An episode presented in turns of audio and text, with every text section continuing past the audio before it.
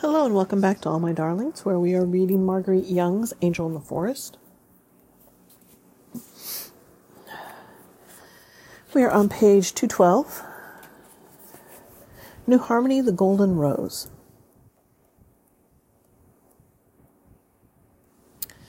And this is a longer chapter, so I think I'm going to go ahead and split it up. Probably two pretty short ones. Let me see.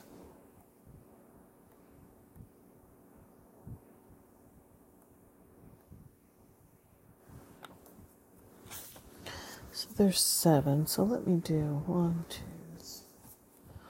three. Yeah, I'm going to do here. So I'm going to read to page 218 today. So we'll do part one. It opens up with a poem. Now vice and crime no more shall stalk, unseen in open day, to cross our silent, peaceful walk, though life's through life's enchanting way. Old ignorance with hoary head must seek his everlasting bed. Each warrior now may sheath his blade and toil in vain no more to seek fair, fair virtue's genial shade. For now all wars are o'er. The battle's done, the day is won, the victory's gained by truth alone. Owenite song in New Harmony. So sorry, it wasn't a poem, it was a song. Presumably the ice broke and the struggle of love with hate began again. Noah's Ark pursued its course the, on the Ohio, carrying many philosophers, many notebooks, and the supplies which William Owen had asked for, all but what he had most wanted a black cook. There was great rejoicing at New Harmony as the communicants awaited a solution now imminent of their, of their many difficulties. A voice had once shaken the earth, but now it was to shake heaven, that those things which could not be shaken might remain. All old drunks were put to were put on new garments at last, it seems.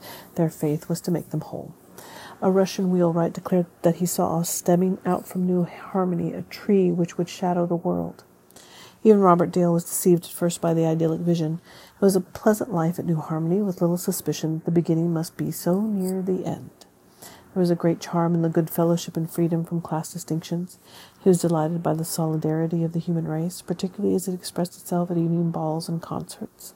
The young people, if not especially cultivated, were at least genial, as passionately fond of dancing as he was. He had not expected sophistication on the American frontier, so could not be disappointed with the simplest fare, the rudest accommodations.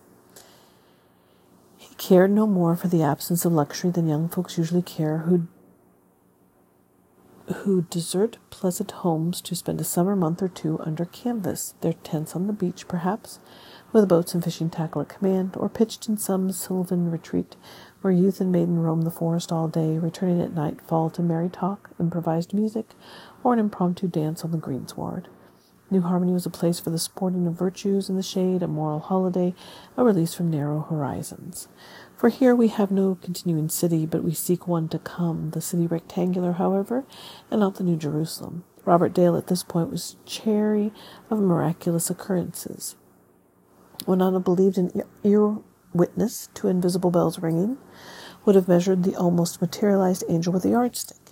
He accepted, in fact, no more value than he saw, and soon ascertained to his everlasting satisfaction that footprints of said angel adhered to one of the painted rocks on the Mississippi, and that George Rapp had purchased said pretense of grandeur for two dollars from an Indian runner on the St. Louis waterfront.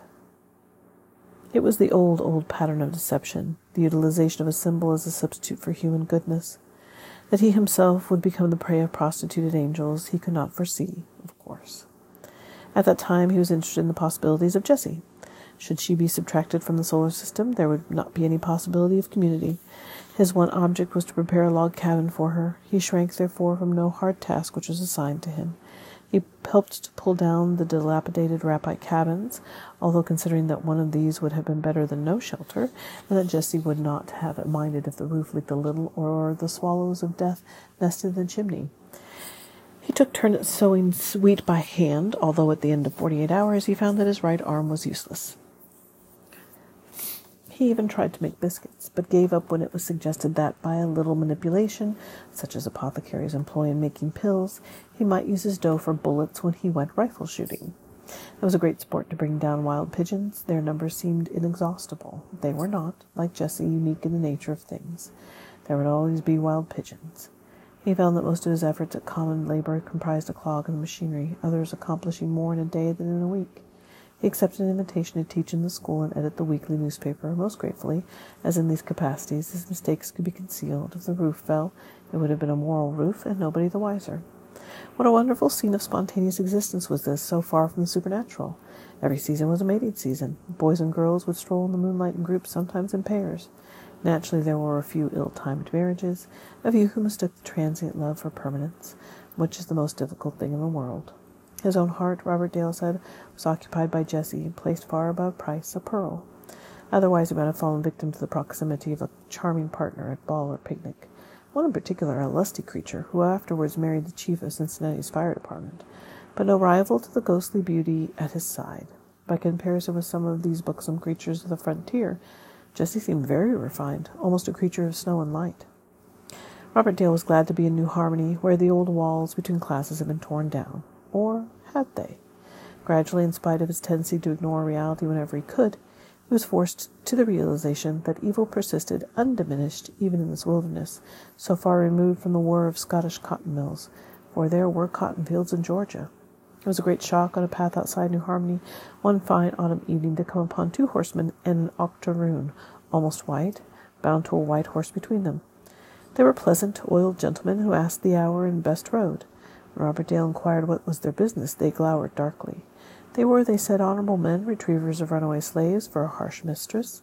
This wench, when she got home, would pay for the trouble she had caused them, trekking through marshes, fording rivers, sleeping in prairie grass with no roof but the stars above them. Everywhere they went, she had gone just a little way before them, and when they caught up with her, what was she doing? The silly fool! She was asleep with her face in the grass. She was not worth the horse she rode on. She was like the horse an animal, but the horse was a prince of his kind, and she was the dregs, the scum, smoke colored, with watery eyes, and under lips shelving out big enough for a bee to land on, stung with pride, untrustworthy, ready to bite the hand that fed her. Born black she was, she would have the spirit taken out of her when she got home. It was impossible to handle her kind with kid gloves. They would take advantage of you. She must have the whip employed on her rump, and how she would whinny then, and submit to be fastened to the plough, and have the bit screwed into her insolent mouth, and walk a narrow furrow. For was it not written that nothing can rob the zebra of its stripes or the African of his black color?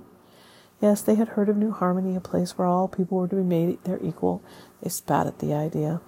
Not for the earth with a fence around it would they sell her to be made their equal. Without her kind to beat down, they could have neither jobs nor superiority. Tracking slaves is better than nothing.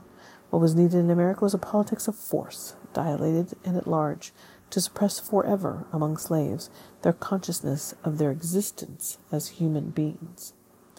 After that, Robert Dale lost faith in utopia, more or less, if not in mankind. He saw that the wolf dep- dep- depredated on calves running in the retired forest. Everywhere among the brown leaves falling, he saw the fool of nature of acuity and a heart which broken never heals again. How find refuge from nature in any natural thing unless it was Jessie with the unfaded violets at her throat? Yet it was a Pentecost of politics, this new harmony. A grand hallelujah, every man being a sword of angelic flame, and every man a chariot whose winged horses were courage and desire. The extreme of skepticism was the extreme of mysticism. In the Rappite Cruciform Church, for which the plans have been handed down, it may be remembered from heaven, the problematical Mr. Whitwell, airy builder of nothingness perhaps, proposed his papery palaces to replace present cities, his irrational nomenclature to replace the present names of present cities. He had noted, we are told, the incongruities of American names, such as Banquo and a bean blossom, to describe twin cities in this wilderness, though there was neither a ghost in the first nor a bean in the second, but vice versa. According to his plan, which seems to have been most seriously presented and accepted, each city was to have a distinctive name, a compound, compound word expressing lat- latitude and longitude, so that its location in space would be self evident. Cities which have no location in space not to carry such names, and thus would be shown the impossibility of ever going there. Letters were to be employed as substitutes for the numerals used in expressing latitude and longitude. The first part of the town name was to express this latitude, the second the longitude. The letter S inserted in the latitude would indicate that it was worth that it was south latitude, its absence that it was north. The letter V, west longitude, its absence east.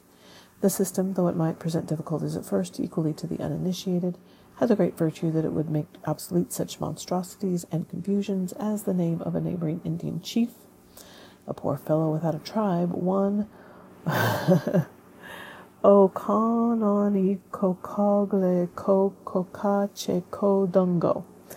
familiarly known, at least among squatters, as Dungo or Dusty. A committee was appointed to consider the entire problem. New Harmony, 38.11 north, 87.55 west, received accordingly its rational name. Ipba Veanul.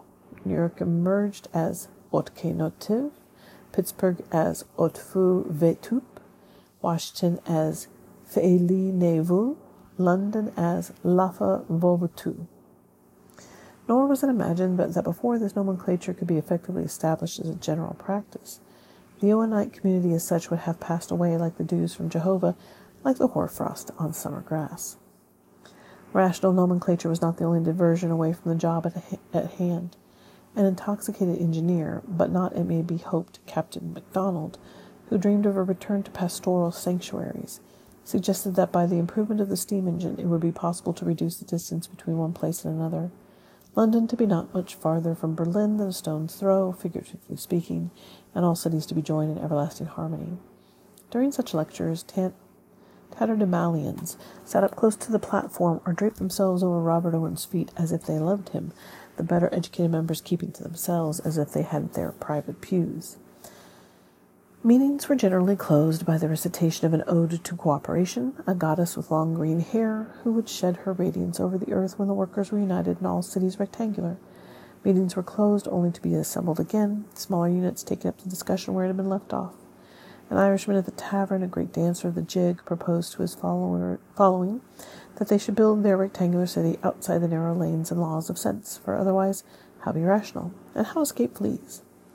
The living sapphire of some other star might be a vast improvement over the Wabash pocket country. Who knew? A Scottish coffin maker who had no following decided to remain in New Harmony he could keep busier here outside of latitude and longitude, he said, than any place he knew of on earth. There seemed to be numerous biblical patriarchs lurking about. There seemed to be numerous drunks. There were many sciences of society, in fact, and even a few plans to scrap the rectangular rectangle entirely in favor of a semicircle, or a hollow tree, or a fox's hole. Each science in the guise of a ragged, though perhaps rugged individualist, alight with heaven's flame, who might stagger a little, but who had his own sweet version of reality, and his own quirks and fancies, often at odds with harmony, considered rationally. Our focus, however, can be only on a few revealing characters, complicated, adventuresome, temporary, at large. Constantine Rafinesque, Athenian nomad, a gentleman of Greek, Turkish, Hebrew, and French extraction, a walking League of Nations, came to New Harmony late and left early. The period of his visit was a little before Utopia or a little after. According to Audubon's report, Raffine- Rafinesque was extremely remarkable in appearance. He wore a long, loose coat of yellow nankin, a waistcoat of the same, with enormous pockets, and buttoned up to the chin a pair of tight pantaloons, the lower part buttoned over his ankles, and his beard, long, where birds might nest, and his long hair hanging loosely, like an ancient prophet's, over his shoulders. Ordinarily, he was stooped like a burro under a bundle of herbs. Nothing made him so angry, however, as to be mistaken for one of the numerous herb doctors who had plied their trade in the wilderness, with grasses for every disease, both real and imaginary, prescriptions to guarantee longevity, a sound chest, an evolvement of new legs, whatever else was necessary. He was a picaresque scientist, a walking museum. He had gathered shells, plants, and fishes on every shore, from the Hellespont to the Wabash, and carried away by his imagination, had made up for the deficiencies of nature by describing non existent species as if they were existent. Nature abhorred, however, as much as he did, a vacuum. Years later, what everybody had scoffed at turned up as big as life. Rafinesque was publisher, editor, and sole subscriber to a number of magazines devoted to nature's wonders. None was so wonderful as he. He carried upon his person not only nature and futurity, but also his own version of the science of society, a kind of exaggerated old, old age insurance plan. As he believed the social order to be merely a human fabrication or invention, he had had his plan patented in Washington. Excuse me. There was a fine for imitating it. Even the best of all possible societies of society, his own, he intended it for all men but himself. conspire with nature to fill her blank spaces with enormous bodies of great exactitude. There could be no blank spaces so long as he was abroad, and no necessity of paradise. While in New Harmony, he advised that drinking water, as it was full of the invisible bodies, should be sterilized, and soon, under his burden of grass, had slipped into the wilderness from whence he came.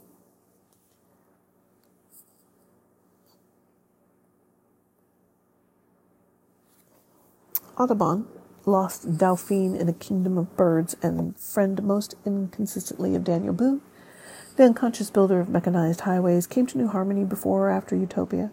America was already, from his point of view, a vanishing Utopia, where for where men came, birds and winged creatures departed, thousands of pigeons, pigeons falling each evening from the sky, thousands of pigeons in their country beaten by great clubs in the hands of mighty hunters.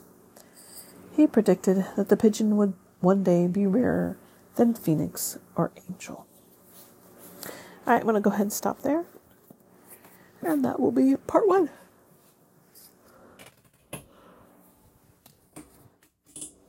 Oh, excuse me.